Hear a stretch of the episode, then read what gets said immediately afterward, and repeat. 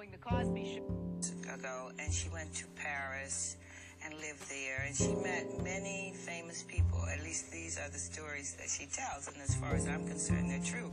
Although A Different World is the season's second highest rated program behind Cosby, the addition of Mary Alice is the latest in a number of efforts to spice up the storylines. These children don't want to live with me.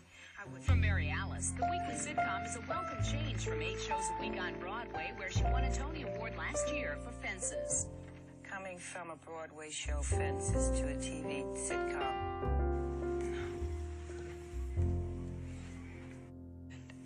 The Merovingian warned me that if I made a certain choice, it would cost me.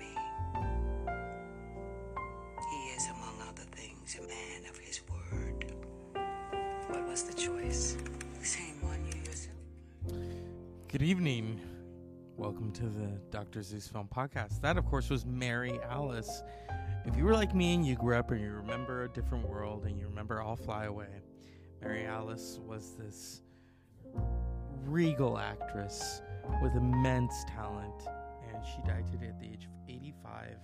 Yeah, she was born in 19. Was it 41? No. Oh, 1936 and died today at the age of, or yesterday at the age of 85. And so, Dr. Zeus Film Podcast, I always honor those who came before everyone else, and she did. Um, so stay tuned, Dr. Zeus Film Podcast. We're gonna, it's almost Friday, so we've got some things to discuss. Stay tuned.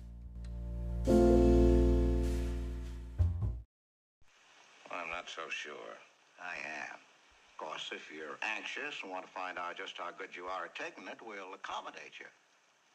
But let me warn you, Toots hasn't had much practice. Kind of rusty. Might slip. That'd be too bad. Because you made real sense upstairs when you said that uh, one Rocco, more or less, ain't worth dying for.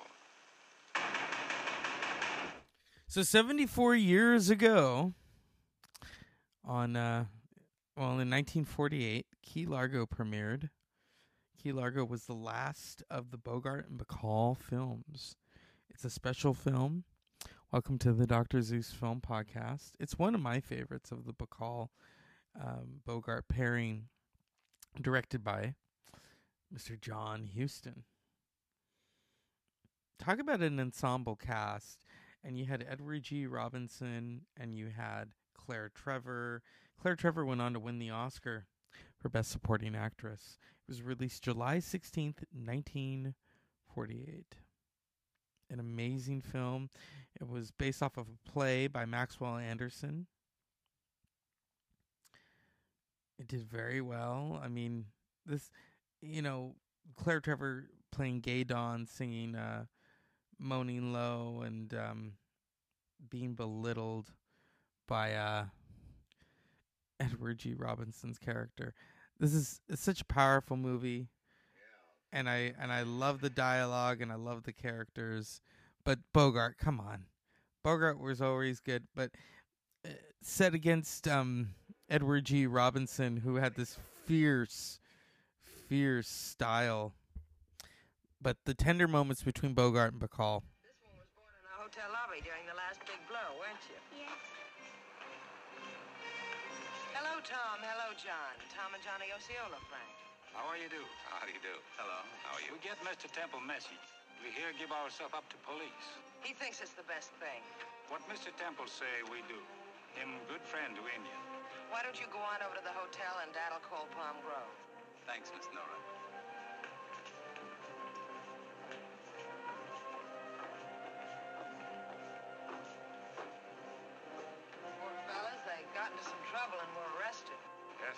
Mr. Temple told me about them.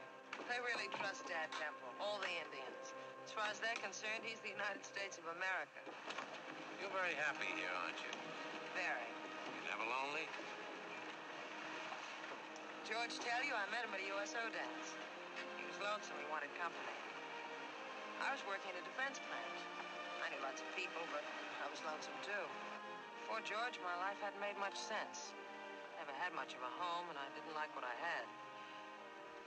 George, George gave me Roots. When he went overseas, I came down here to stay with his father, and Roots took hold. And so Lauren Bacall is playing a widow, and her father in law is played by Lionel Barrymore. Her husband was in the military alongside Humphrey Bogart's character, and he died. And um, oh my god, this film! I always like to watch this film when it's hot because you know you cool off. Humphrey Bogart is Major Frank McCloud. Edward G. Robinson is Johnny Rocco Howard Brown. Lauren Bacall is Nora Temple. Lionel Barrymore is James Temple. Claire Trevor is Gaye Dawn. This is such a great film. A lot of mystery, a lot of intrigue. And but yeah, it was it was the last film because you know Bogart and Bacall they were going to do another film together. And then Bogart unfortunately came down with throat cancer or I think it was cancer the esophagus and and died and um I mean that's I think that's why it's it's regarded as a as a favorite. I think not just among Bogart fans, but the fact that you know what happened and and you know people always go back to the what might have been and um that history that Bogart and Bacall shared. I mean, on the screen. Think about that. It, I mean, they always sizzled. This is um Bacall talking about uh, Key Largo. She was one of the last. so many people's favorite movie. In, my, I, in the fan mail that I get, and for some unknown reason, I get quite a bit still. They love Key Largo. Uh, it's had a song written about it. I mean, you can't ask for more than that. I know, I know. It was riveting because, you know, of course, it was a great, great cast, marvelous actors.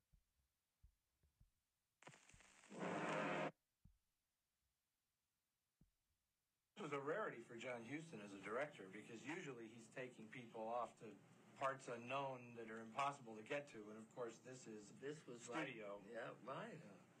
And it was a, a, a was most marvelous experience because Lionel Barrymore, of course, who I adored, was in great pain all through it in a wheelchair. His legs were filled with arthritis, and he never complained. And he was an amazing man, you know. He composed music, mm-hmm. and he was an inventor. And he always thought that nobody wanted to talk to him, and he was the most dazzling, adorable. I was just crazy about him. Wonderful man. And Eddie Robinson, who was a great character and very funny fellow, and Claire Trevor, who was a great friend. We all had a marvelous time together. It seems like Hollywood nirvana in a way. And I think that's what comes across in the film and why it's a lot of people's favorite. But not film. even Hollywood. It was Warner Brothers. You see, Yeah, Warner Brothers. Warner Brothers did stand up for very first-class movies and casts, and even though Jack Warner didn't understand it, he had no idea what Treasure of the Sierra Madre was about. He just thought it was a quickie and that we should get rid of it in a hurry. I mean, so in spite of all of that, they turned out the best movies.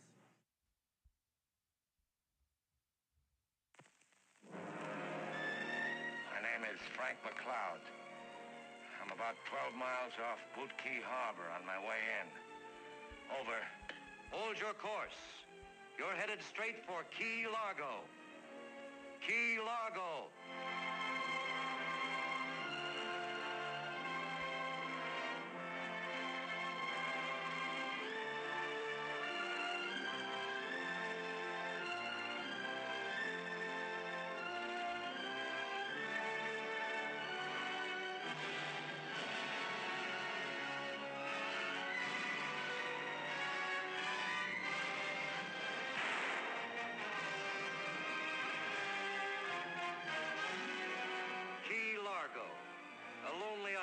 The coast of Florida.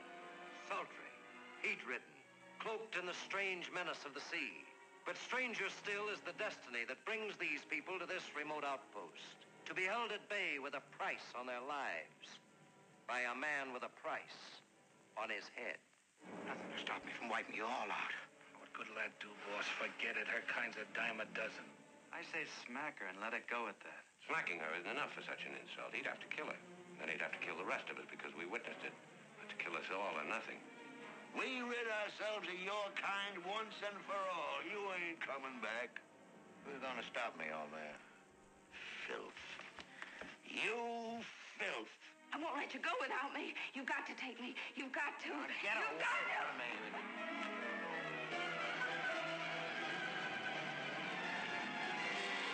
Little wildcat. Smell blood, huh? Got your appetite up. You can make your hopes come true. But you gotta die for it. See where I'm aiming? Right at your belly. Go ahead, shoot. Get away, sister. Get away, Nora.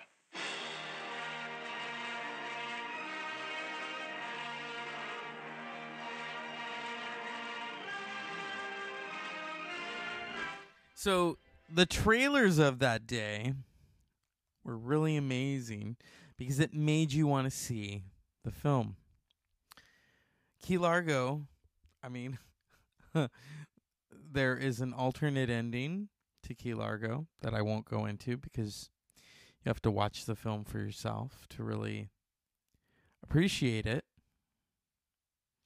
Key Largo was the fourth and final film pairing of actors Lauren Bacall and Humphrey Bogart after To Have and Have Not, 1944, The Big Sleep, 1946, and Dark Passage, 1947. Based on Key Largo by Maxwell Anderson, directed by Mr. John Huston, cinematography by Karl Freund, Freud. I mean, this film, and then it has a magic moment. It has a magic moment, and here we are. stepped up here to take an Oscar for having performed a miracle on 34th Street. He said at that time that he believed in Santa Claus. Nobody doubted him. Tonight he will present the award for the best performance by an actress, an actress in a supporting role, and I am sure he will have very little trouble convincing the lady, lady that she too should believe in Santa Claus. I give you everybody's favorite Kris Kringle, Mr. Edmund Gwenn.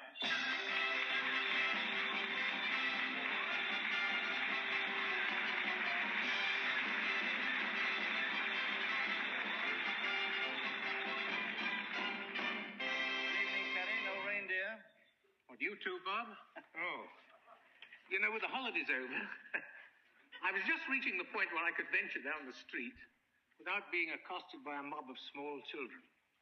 But seriously, I do believe still in Santa Claus. And now that I'm privileged to present this high award, don't forget that it's performances like these that make movie audiences believe in him too.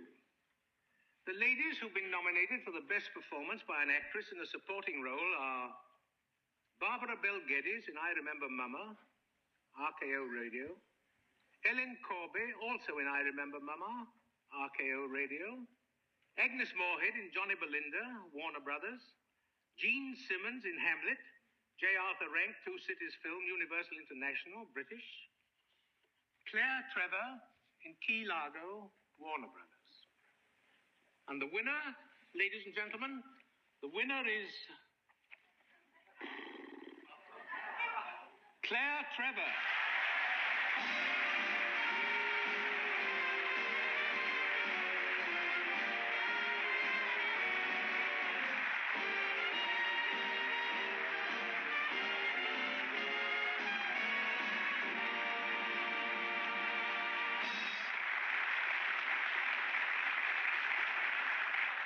I just want to say from the bottom of my heart, this is one of the happiest moments of my life. And also that I have three boys, and I hope they grow up to be directors or writers so that they can give their old lady a job. my love to my husband, who gave me such encouragement. Thank you. And so that's what happened. Claire Trevor's performance. And here's a taste of that performance in Key Largo. Well, My gowns were gorgeous. Always low cut, very décolleté. I wore hardly any makeup. Just some lipsticks, that's all. No lights. Just a baby spot. I wouldn't have any entrance. They'd, they'd play the intro in the dark, and, and a spot would come on, and, and there I'd be.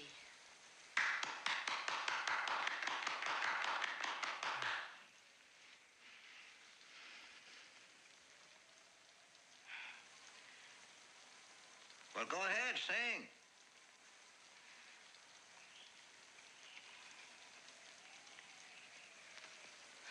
Moaning low, my sweet man, I love him so. Though he's mean as can be, he's the kind of man, he's the kind of woman like me. Gonna die if sweet man should pass me by. If I die, where'll he be? He's the kind of man needs the kind of woman like me. Don't know any reason why he treats me so poorly. What have I gone and done? Makes my trouble double with his worries when surely I ain't deserving of none. Moaning low, my sweet man is gonna go. When he goes, oh Lordy. He's the kind of man needs the kind of woman like me. Give me that drink now, Johnny. No. Johnny, No. but you promised. So what? You said that. But you were rotten.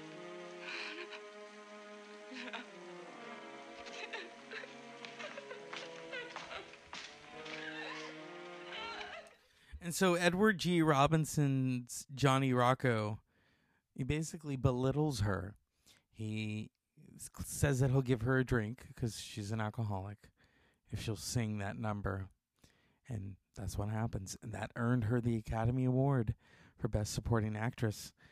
1948. I mean, think about that. That's the year of Hamlet. She beat out. She beat out Jean Simmons. She she beat out Barbara Bel Geddes, who went on to do Dallas. Agnes Moorehead, who went on to do Bewitched as Endora. My God, this film. Mm. The film was shot primarily on the Warner Brothers Studios Burbank.